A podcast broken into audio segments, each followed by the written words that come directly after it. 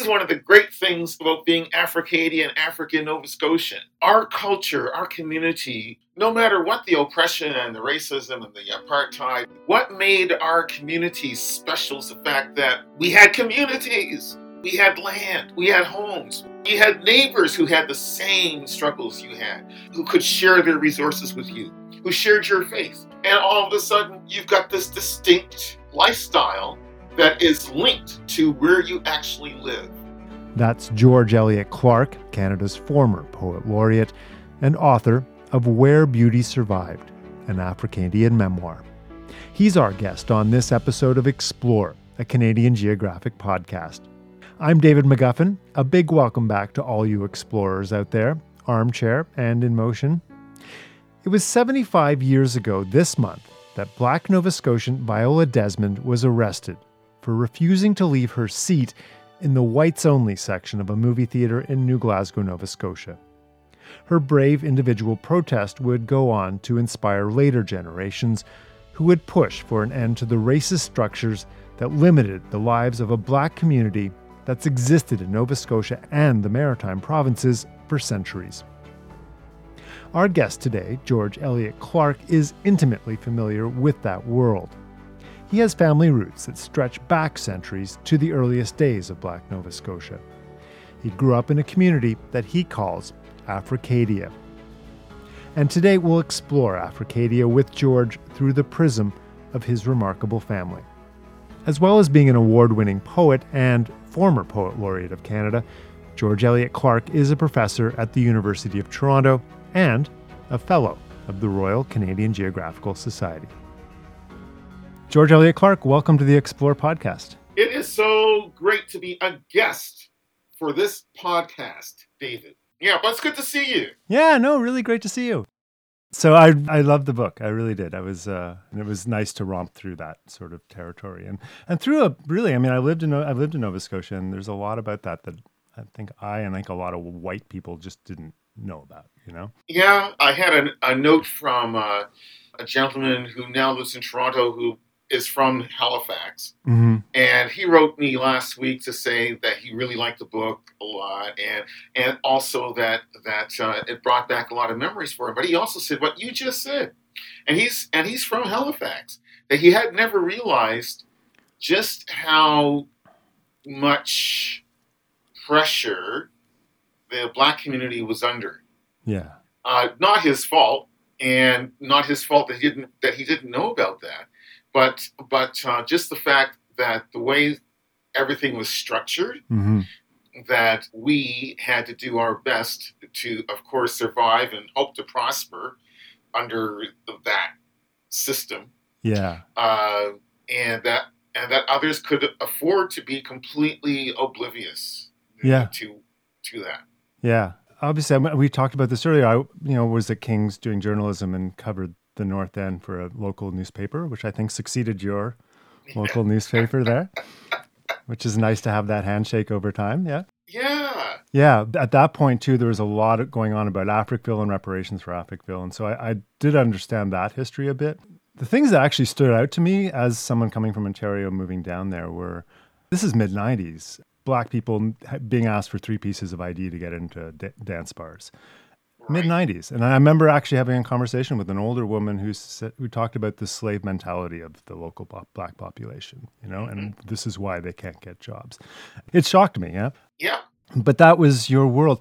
75 years ago this month viola desmond was arrested in a movie theater in new glasgow nova scotia for refusing to leave her seat in the whites only section right? Which I mean, amazing that that existed, that kind of apartheid existed in Canada. Not to put an age on you, George, but that was just 14 years before you were born. And I'm just wondering how much that world was real to you as a child growing up. David, that's such a, a great question, uh, truly. And I had really only vague impressions of the, an outer world where discrimination happened. As a boy growing up, of course, I had the protection of childhood. Everything's all fairy tales and magic powers and superheroes and, and so on. So I I I was at a at a somewhat of a remove from the actual pressures of discrimination and prejudice and bigotry and so on. But my parents, of course, were not. And so, because of their experiences, some of that outer local world of coping with uh, discrimination, um, uh, racialization, and so on did intrude into my childhood home and consciousness for that matter. So, uh, your question makes me uh, think about a, a, couple of moments that I discuss in the memoir. But the most important one, and the, and the one that was most searing, and the one that was really represented my introduction to the, the whole area of reaction and and uh, and struggle and repercussions and so on, was I was four years old. It was uh, probably spring, May, maybe June, spring, warm enough for my brothers and I to play outside in front of our home, which was uh, 117 St. Margaret's Bay Road uh, uh, in Halifax.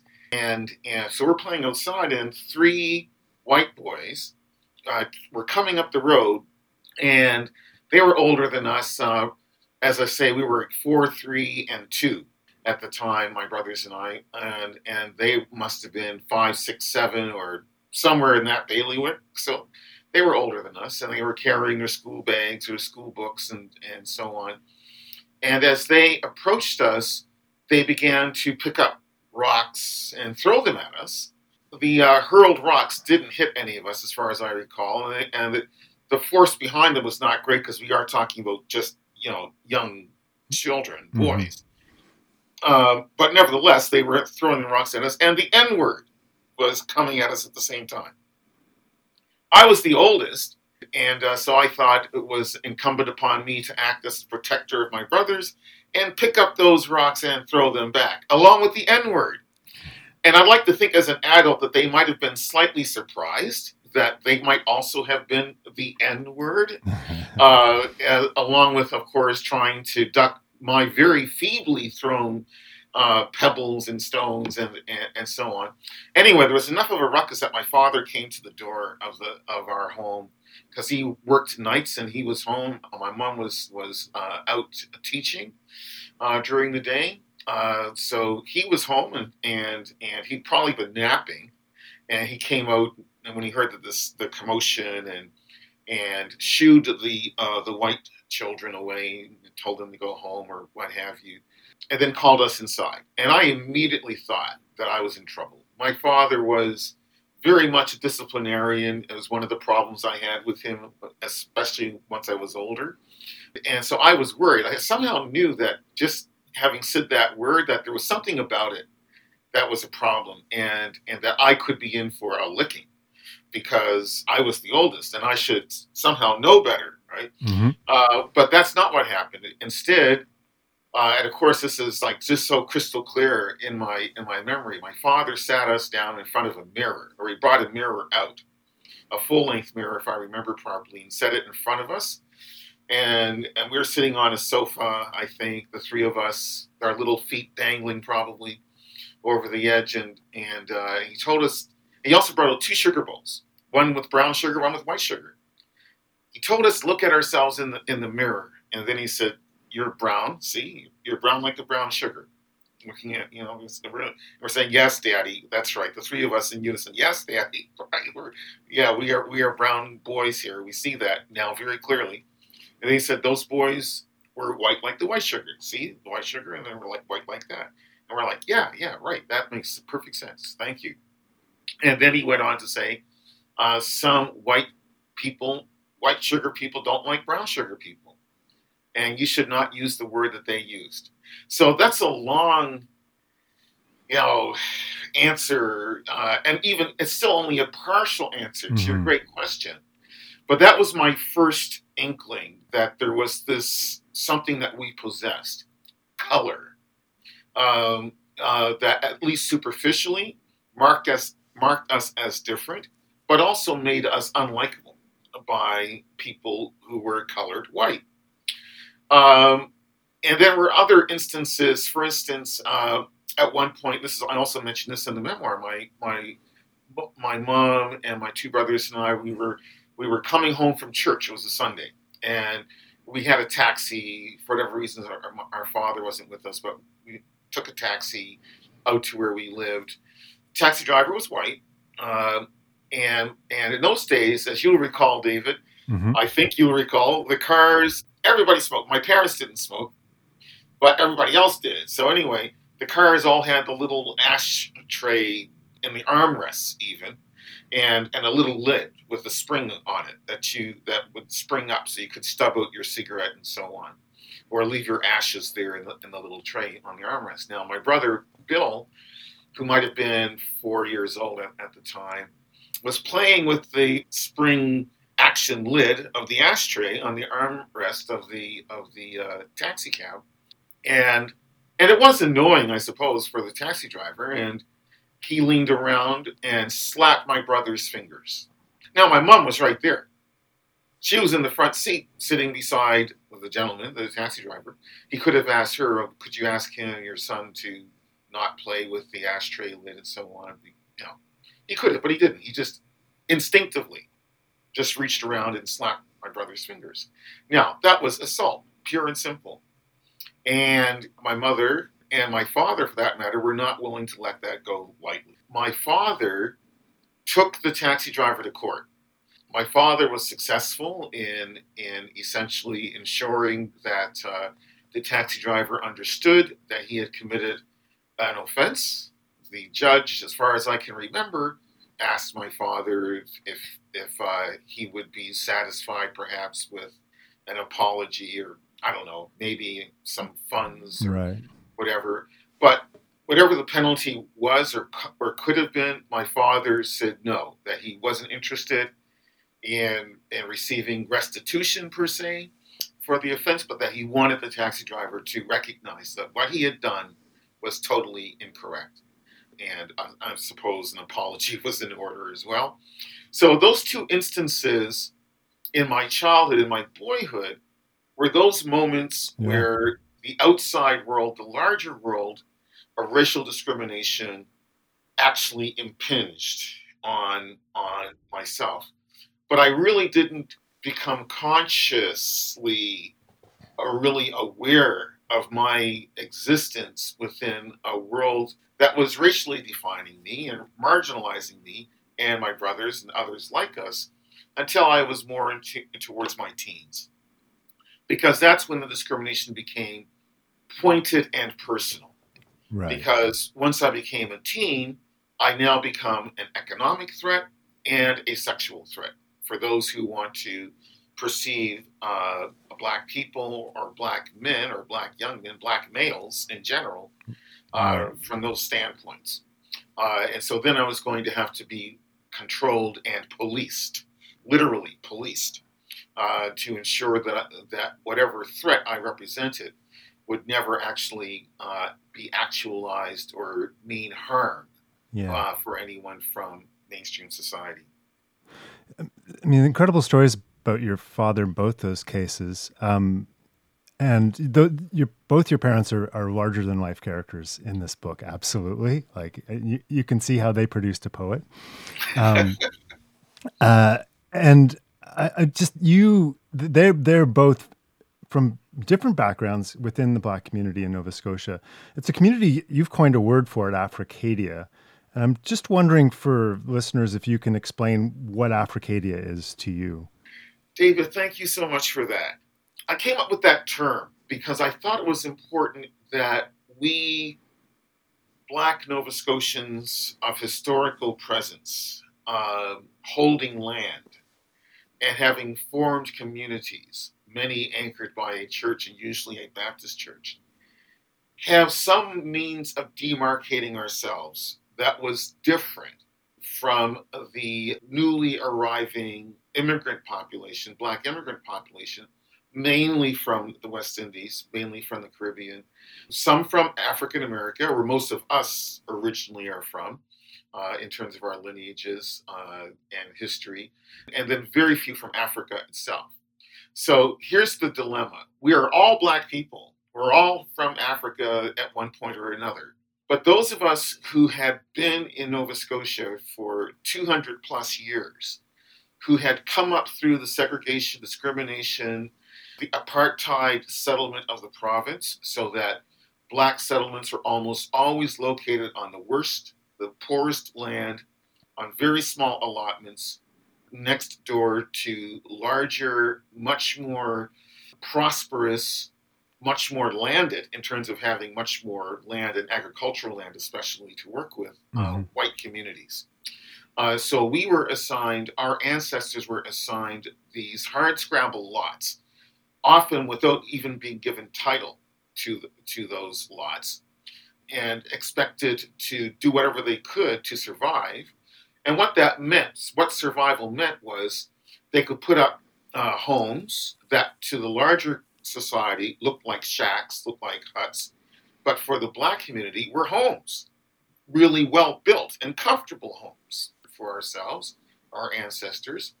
But to survive economically, they had to go into, walk into, ride a horse into, take a cart into, catch a bus into, whatever the larger white community. Again, it was an art, apartheid settlement from the very beginning. Larger white town, black village a few miles away. And so the black villagers would have to go into the white town.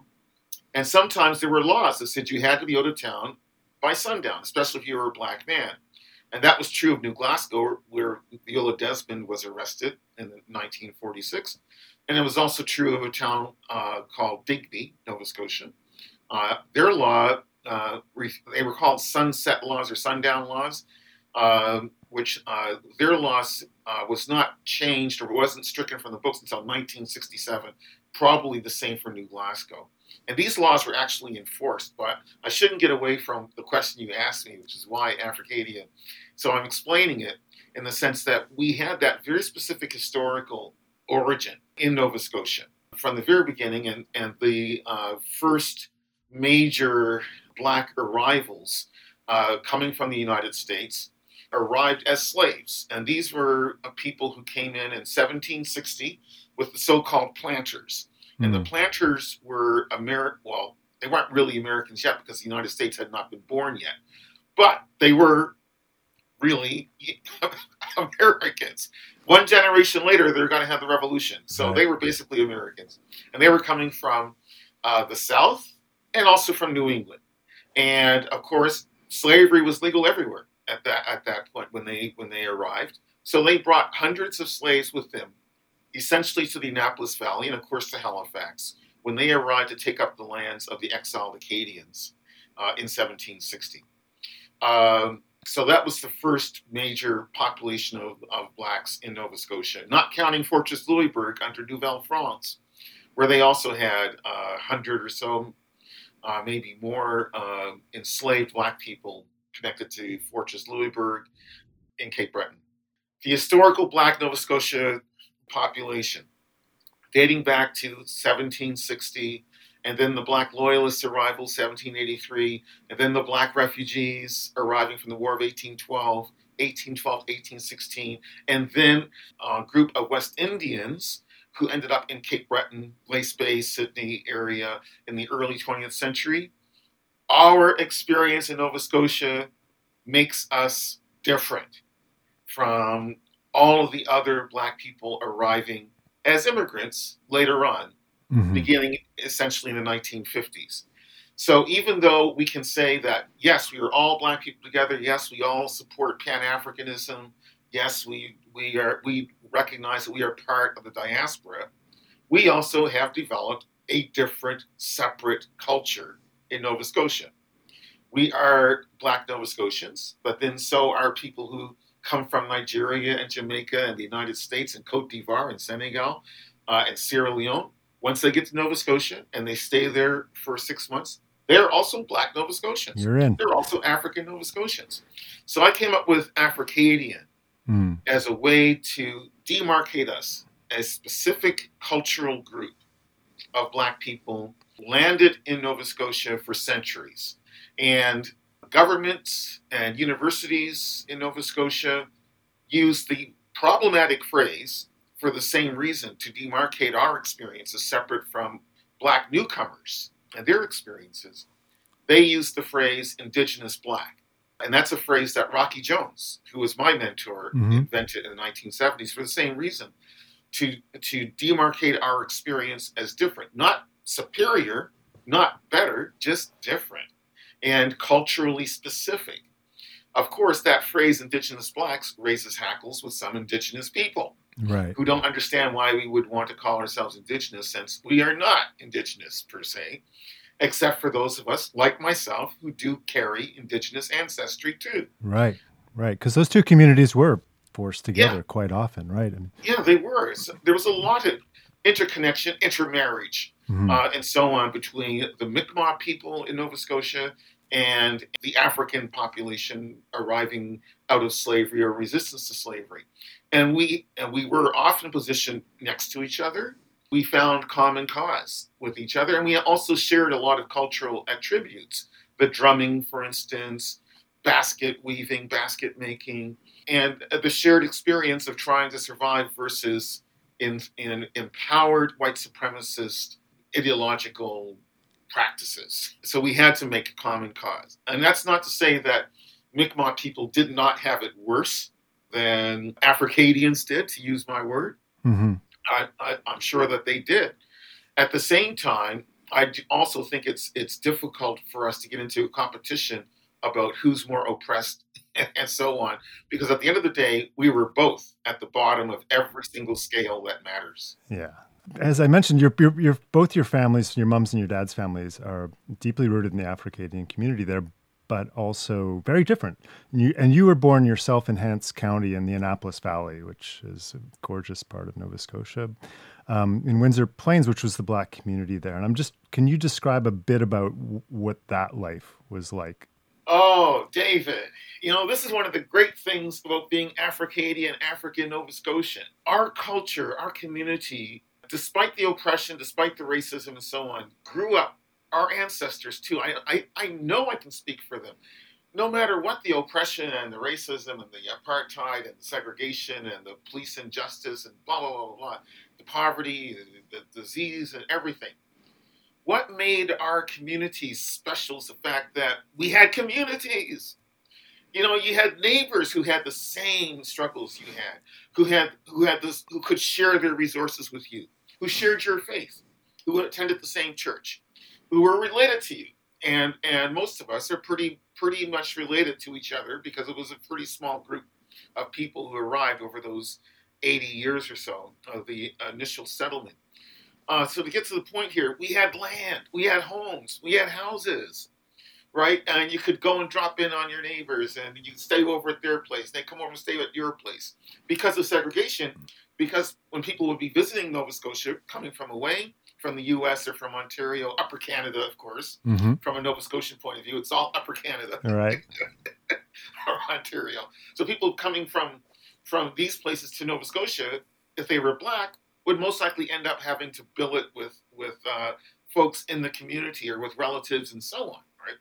Uh, so what I'm trying to get here was that, and they had land. Now, this is one of the great contradictions of the colonial policies, uh, racist uh, segregation, apartheid settlement. They made sure to give our ancestors the poorest land so that we would become a community of cheap labor, which is how they saw us, how they wanted to use us. And if we weren't interested in being cheap labor, then we should get up and go someplace else, as far as Nova Scotian governments were concerned and settler society was concerned.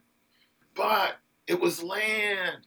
And we got to remember that these first settlers, so to speak, in fact, I'm not going to call them settlers because they had no choice in where they were put. Mm-hmm. Uh, they did not arrive as empowered people being given the best of the stolen land available. They were not. They were given the worst of the stolen land available, and they had no say in it. But they had arrived with nothing. These are people who were ex slaves, who were fleeing slavery, or who, in, in fact, arrived as slaves. So they had nothing. So when the government said 200 years ago, here's your rotten piece of land, and laughed at them for accepting it, Yeah. for having no choice but to accept that rotten piece of land, all of a sudden they understood that they now owned something. They owned a piece of property. When you're a slave, you have no property. You don't own anything. You don't own your children for crying out loud. You don't own you don't own anything. So all of a sudden you're in a situation where because you're now free, you can actually have your spouse, your wife and husband to stay with you, not be sold away. You have your children with you and you're under your own roof. Under your own roof. You got a little tiny backyard You got a little tiny front yard, but hey, it's your tiny front yard. It's your tiny backyard. And no matter how much the outer world is laughing at you and calling you fools and you're poor and you're illiterate and so on, you've got a sense of of of dignity because these are these are your four walls. That's your roof, right? These your children sleeping in, in your beds that you have provided for them under your roof. And all of a sudden, you have the beginnings of a consciousness yeah. of dignity and humanity yeah. and empowerment. No matter how disenfranchised you are, according to Stats Canada, you're disenfranchised, marginalized, you're poor, illiterate, blah, blah, blah. But you have a home, and then your neighbors have homes. And all of a sudden, you have a community, and then you've got a church to anchor it. So, this is a long answer again to your great question. Mm. But the beauty of having a place like Three Mile Plains, or a place like Weymouth Falls, or a place like North Preston and East Preston and Cherry Brook and Lake Loon and Beechville and Africville when it existed, was that you had a community of people who could share child rearing, who could share uh, of their produce, whatever it was they were able to grow, whatever it was they were able to hunt, whatever it was they were able to fish, uh, and so on, and and uh, and keep life and limb together, uh, and and also create a culture of music and worship and song, and and and this is the best part of all, to have a sense of the beauty the pastoralness of that of that nature to see the sunrise over Bedford Basin. You're in Africville. You can't buy that. You can't you can't purchase that. But you there you are with your with your home on the edge of Halifax on Bedford Basin. You're watching the sun come up over it every day. Right? That's that's priceless. Priceless. And then you're a Baptist, you want to have your baptism ceremonies, you go down into into Bedford Basin. Yeah. You go down into the, the nearest river uh, and you're all dressed in your white robes, and you go down, you get dunked in the water, you get baptized, you get the Spirit, you come back out, you're clapping, people are singing, and so on. The, the tambourines are being beaten, and all of a sudden, you know, you're you you've got this distinct right. lifestyle right. that is linked to where you actually live. Your mom's kind of proof of the empowerment you're talking about, isn't she? Because she came from that environment and got herself through teachers college and was pretty progressive. She ran her own schools. She was a very progressive teacher and obviously raised some some pretty dynamic kids and, as well on top of all of that as well. You know, uh, but then she moved to the city. And, well, she met your father, and you, you came along, and you guys moved to the city. And the city side is your father's experience, isn't it? And your father's family is pretty incredible from a whole sort of different realm, and in that they were really pillars of society sort of even beyond the black community in Nova Scotia and right back in the early 20th century. Can you describe the White family for yeah. us? Yeah, Yeah, well, uh, of course, I, I knew all about the uh, uh, the White family in a sense as a boy, my brothers and I growing up, because our great aunt, my father's aunt, uh, Portia White, uh, his mother's sister, was Canada's first international black star. I like to time it this way she was Oscar Peterson before Oscar Peterson was right. Oscar Peterson. Yeah. Uh, that's the best way to put it for those who may not know much about her, uh, because she had her period of great fame through the 1930s into the first half of the 1940s. And then difficulties with her throat took her from the concert stage. Right. She was a soprano, is that right? Uh, contralto. Contralto, right and and she did a whole repertoire of European art songs, but then also spirituals and of course a few opera arias. And she also sang jazz. Um, and and uh, she was a big enough star uh, in Canada, in Nova Scotia, that that uh, uh the Nova Scotia Talent Trust, which turned 75 years old this year, was created to support her career. Wow. Um, huh. 75 years ago. Yeah, it's the same year as Viola Desmond is yeah. Getting yeah. hauled out of a movie theater. It's. Uh, yeah, I mean, that's the contradictions right there, isn't it? It's yeah, incredible. absolutely, absolutely tremendous contradictions, and and that was partly what I was also trying to get at in this in this memoir was on the one hand, yes, there's pernicious discrimination and prejudice and so on. And on the other hand, um, especially in terms of the state, uh, I mean the province, the government, and and the upper crust structures because it is an, an elitist society, a hierarchical society. Oh, yeah. So the, way it could work is that okay, the lower echelons of society could be bigoted and prejudiced and so on, and you have to suffer. On the other hand, the elite, the establishment, the upper crust could afford to do the noblesse oblige. Right. Say, Right. well, you are really gifted black people or Negroes or colored people. So, you know, we're going to make some space for you, right? And so you can be the role models and exemplars and so on. And so I don't want to take anything away from my white family relatives uh, who were phenomenal and are phenomenal people. Mhm. And just to give you a sense of that, and our listeners a sense of that, my great grandfather, William Andrew White, who actually is Dr. Captain Reverend William Andrew White Jr., Right. was born the son of former slaves in 1874, Virginia. Wow. Uh, but only nine years after the Civil War, only nine Civil War ended in the Yeah. United States, and so he's growing up uh, at you know the end of Reconstruction and what historians describe as the nadir, uh, the lowest point of race relations in the United States, uh, uh, bar none. It was the it was the most atrocious time Yeah. uh, to be black, uh, to be Negro in the United States. It was right after Reconstruction ended, and the rise of the Ku Klux Klan and And Jim and all Crow those- laws are coming in. And, yeah. Jim Crow laws and so on. It was just horrible.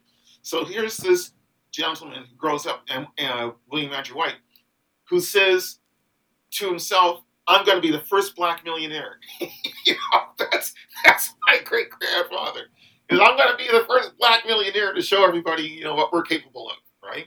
The son of former slaves. I'm going to be the first black millionaire. yeah. But then he hears the call. He gets the call from Christ. He he uh, uh, becomes a Christian, becomes a believer, and he goes off to a Bible college uh, in Virginia, Yeah. where he meets uh, a white Canadian woman um, who's also a Baptist, and and uh, she's at the same college, and she knows about Nova Scotia. She knows about the Black community in Nova Scotia.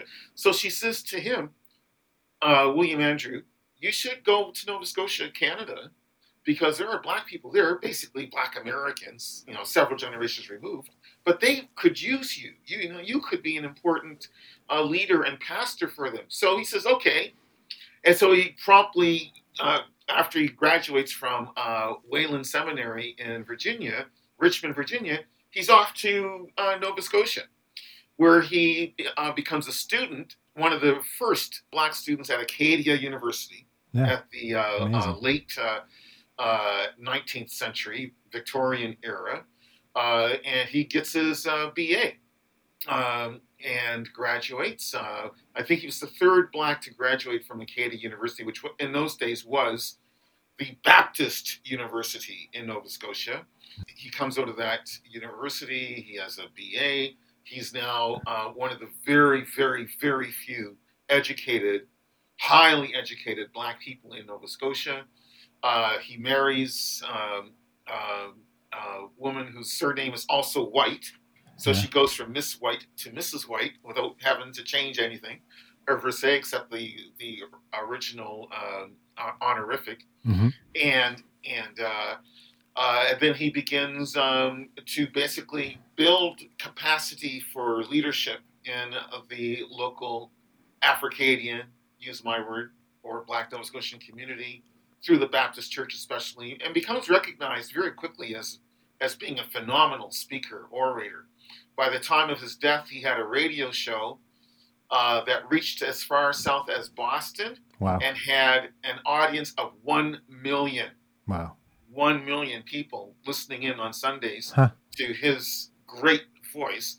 And along the way, between becoming the leader of Black Nova Scotians and the leader of African Canadians at the time, keeping in mind that, that Nova Scotia had the largest black population in Canada up until the 1960s.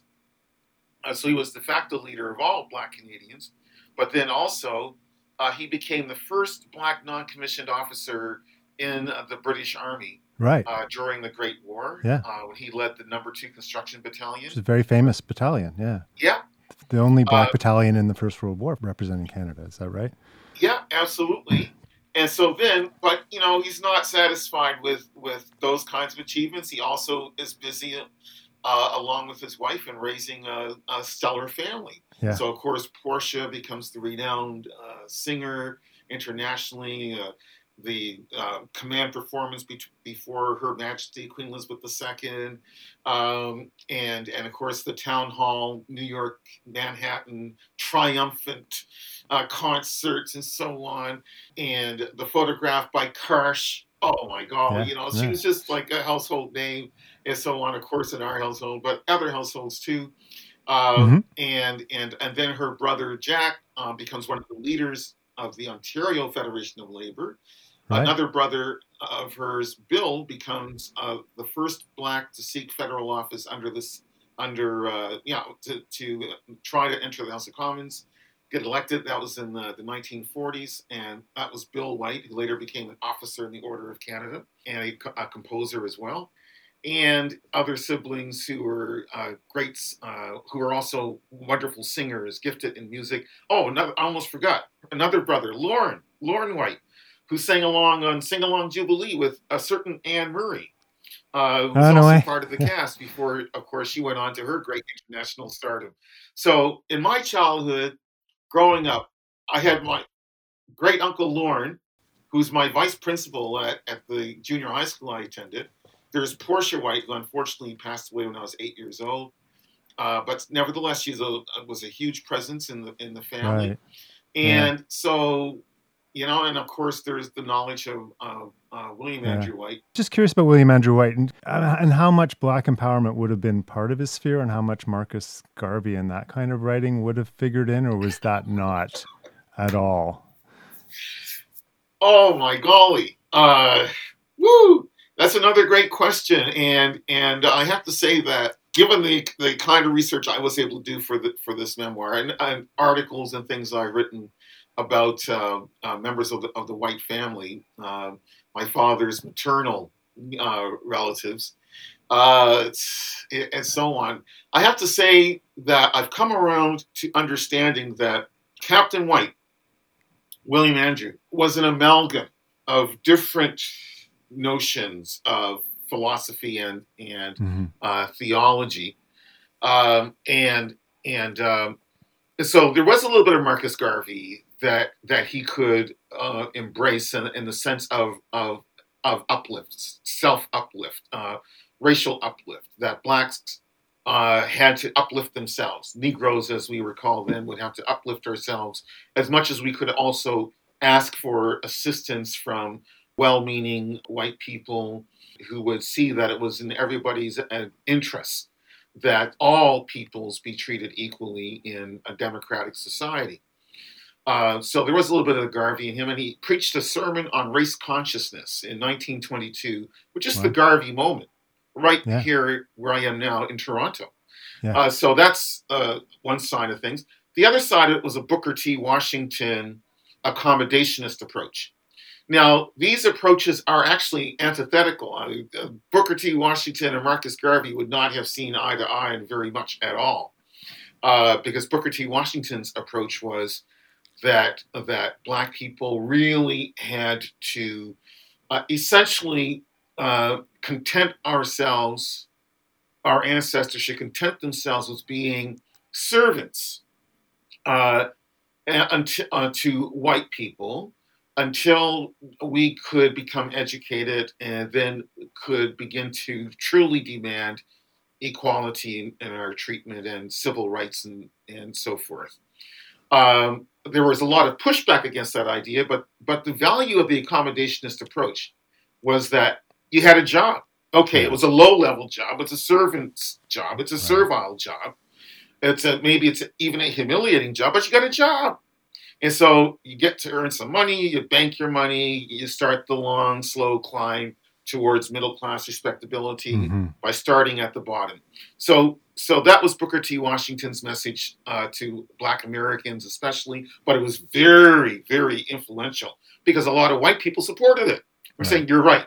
You know what? You should be our servants, Yeah. at least, at least for a generation, maybe two or three. Yeah. Uh, so they put a lot of money behind Booker T. Washington. He, he was somebody who could walk on water.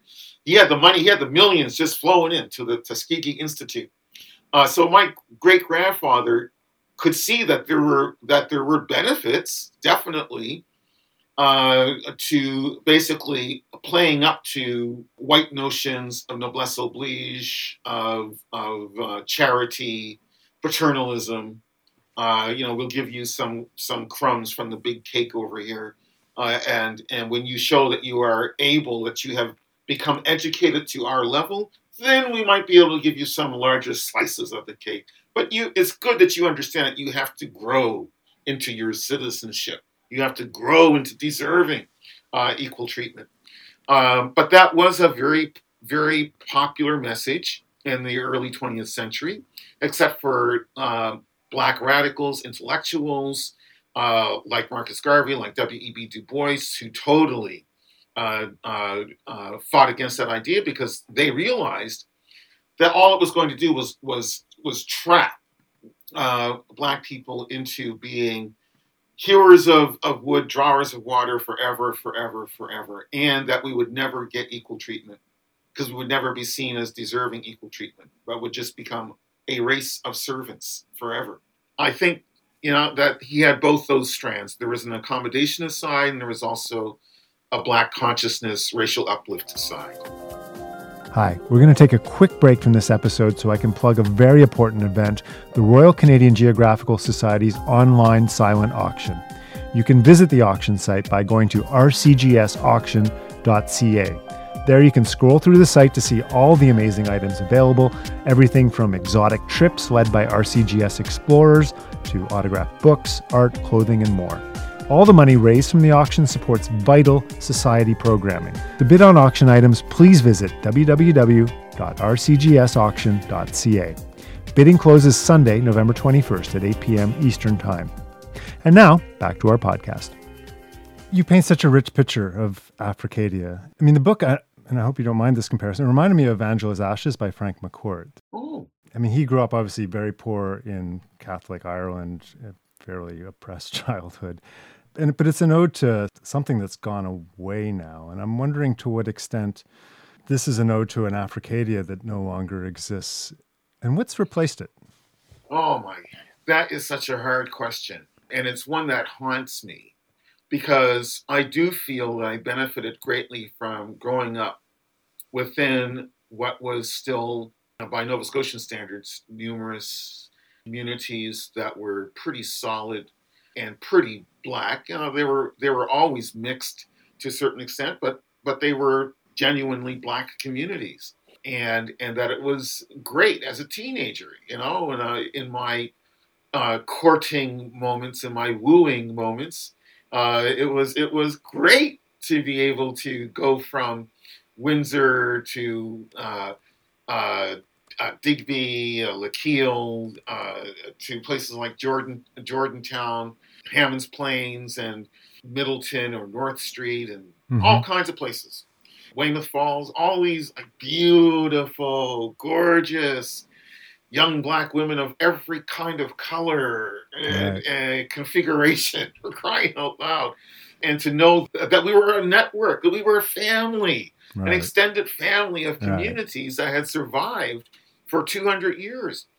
And my fear now, to come to your question directly, is that, yeah, that may not exist or may not exist as powerfully as it did in my youth 40 years ago, 50 years ago, uh, and so on. And so, what's replaced it? It's difficult to say since I have not lived in Nova Scotia since 1987. Mm-hmm. Um, although I, I had made before COVID, BC, I used to make frequent trips back to, to do different things and, and see my relatives, most of whom are still in Nova Scotia. But mm-hmm. I would say that that the rural communities have dwindled. Uh, right. Uh, even Three Mile Plains, Windsor Plains, uh, doesn't have the black population used to have. Um, and and the fact is now Nova Scotia is a peninsula. Halifax is definitely a peninsula, which means that land uh, has become, especially in Halifax, pricier.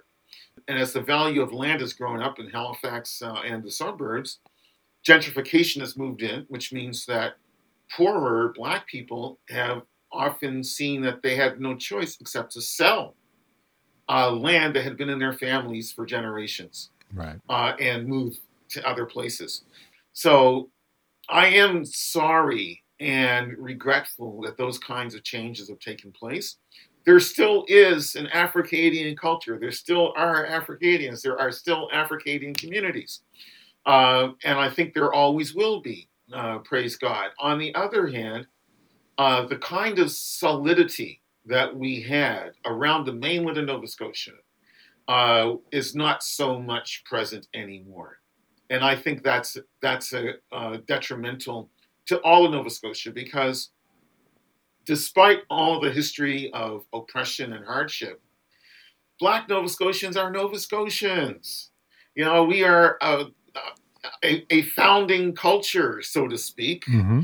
and created a specific culture with our own forms of speech, which grammarians or linguists, I should say, study.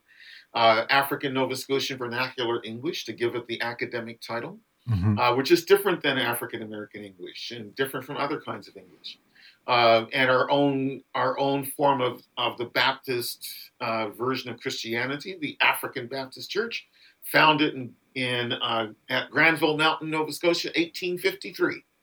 Right, and so and as a writer, I, I love the fact that I can I can think about people playing prophet for crying loud, like Richard Preston riding his horse all up and down the Annapolis Valley and the Cobequid Valley and around the, the Bay of Fundy coast and the South Shore of Nova Scotia, planting churches everywhere he went.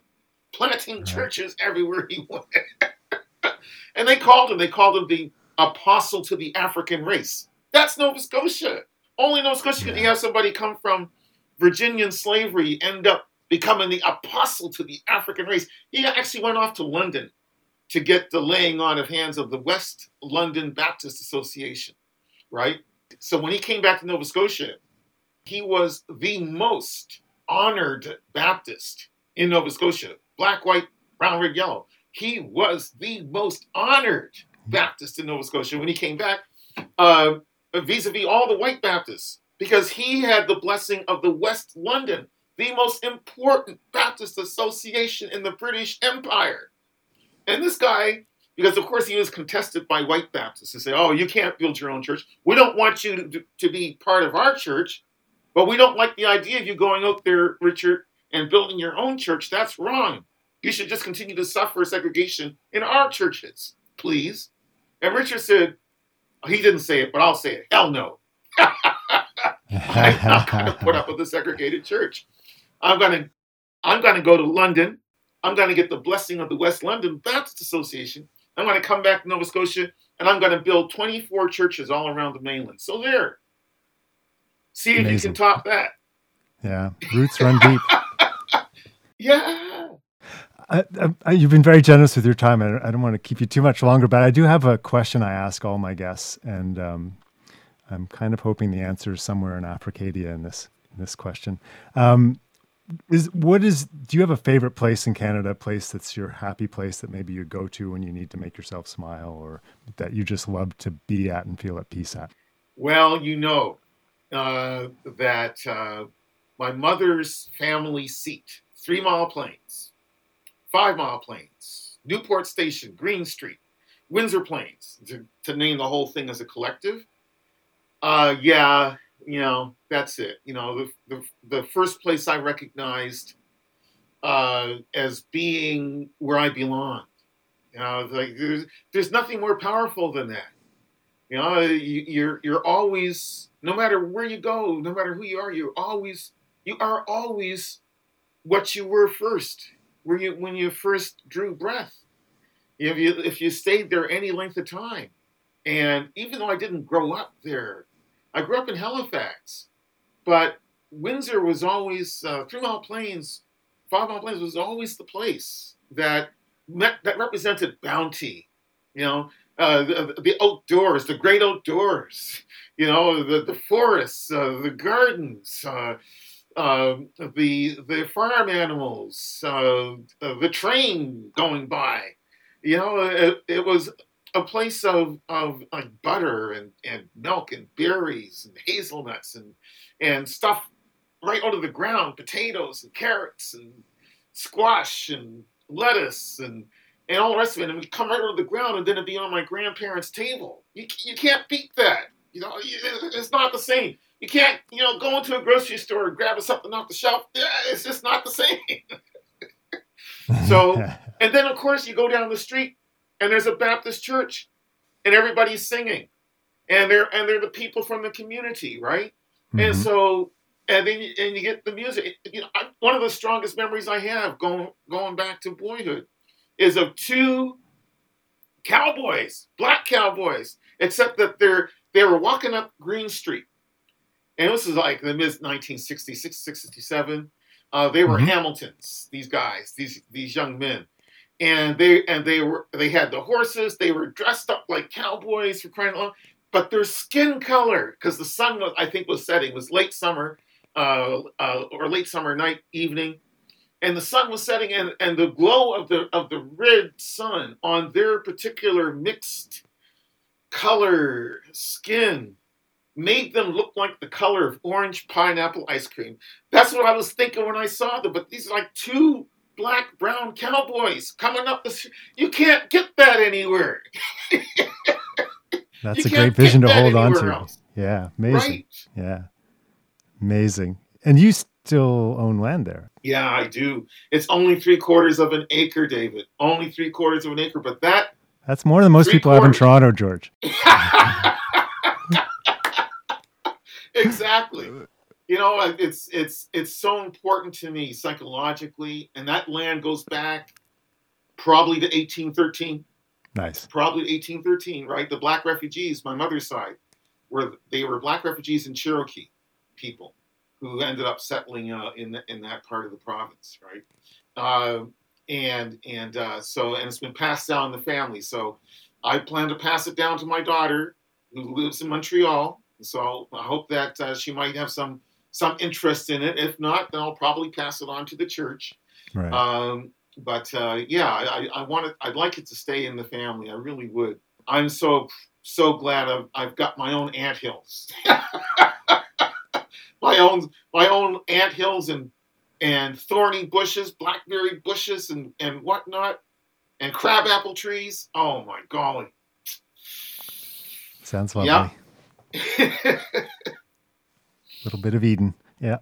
George Elliott Clarke, thank you so much for your time. And can you tell us the name of the book again? Yes, the name of the book is Where Beauty Survived, an Africadian memoir uh, published by Knopf Canada and available at all the right bookstores. All the right places. Yeah, I, I highly recommend reading it. I really enjoyed it. So go pick that up. Great. Thank you, George. Thank you, David. I hope you enjoyed that conversation. If you did like it and want to help us reach as big an audience as possible, please give us a five star rating and write a review on Apple Podcasts or wherever you listen. It makes a big difference. Thank you. And be sure to subscribe too so you don't miss future episodes. That's it for this edition of Explore. Thanks again for listening. Until next time, when we'll explore again, I'm David McGuffin.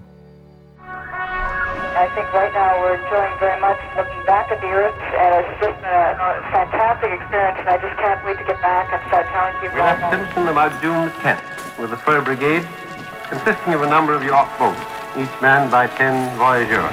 For us Inuit, it means that Inuit oral history is very strong. And we flew low over every inch of the country that could be. We were hoping that he would fire at oh, us.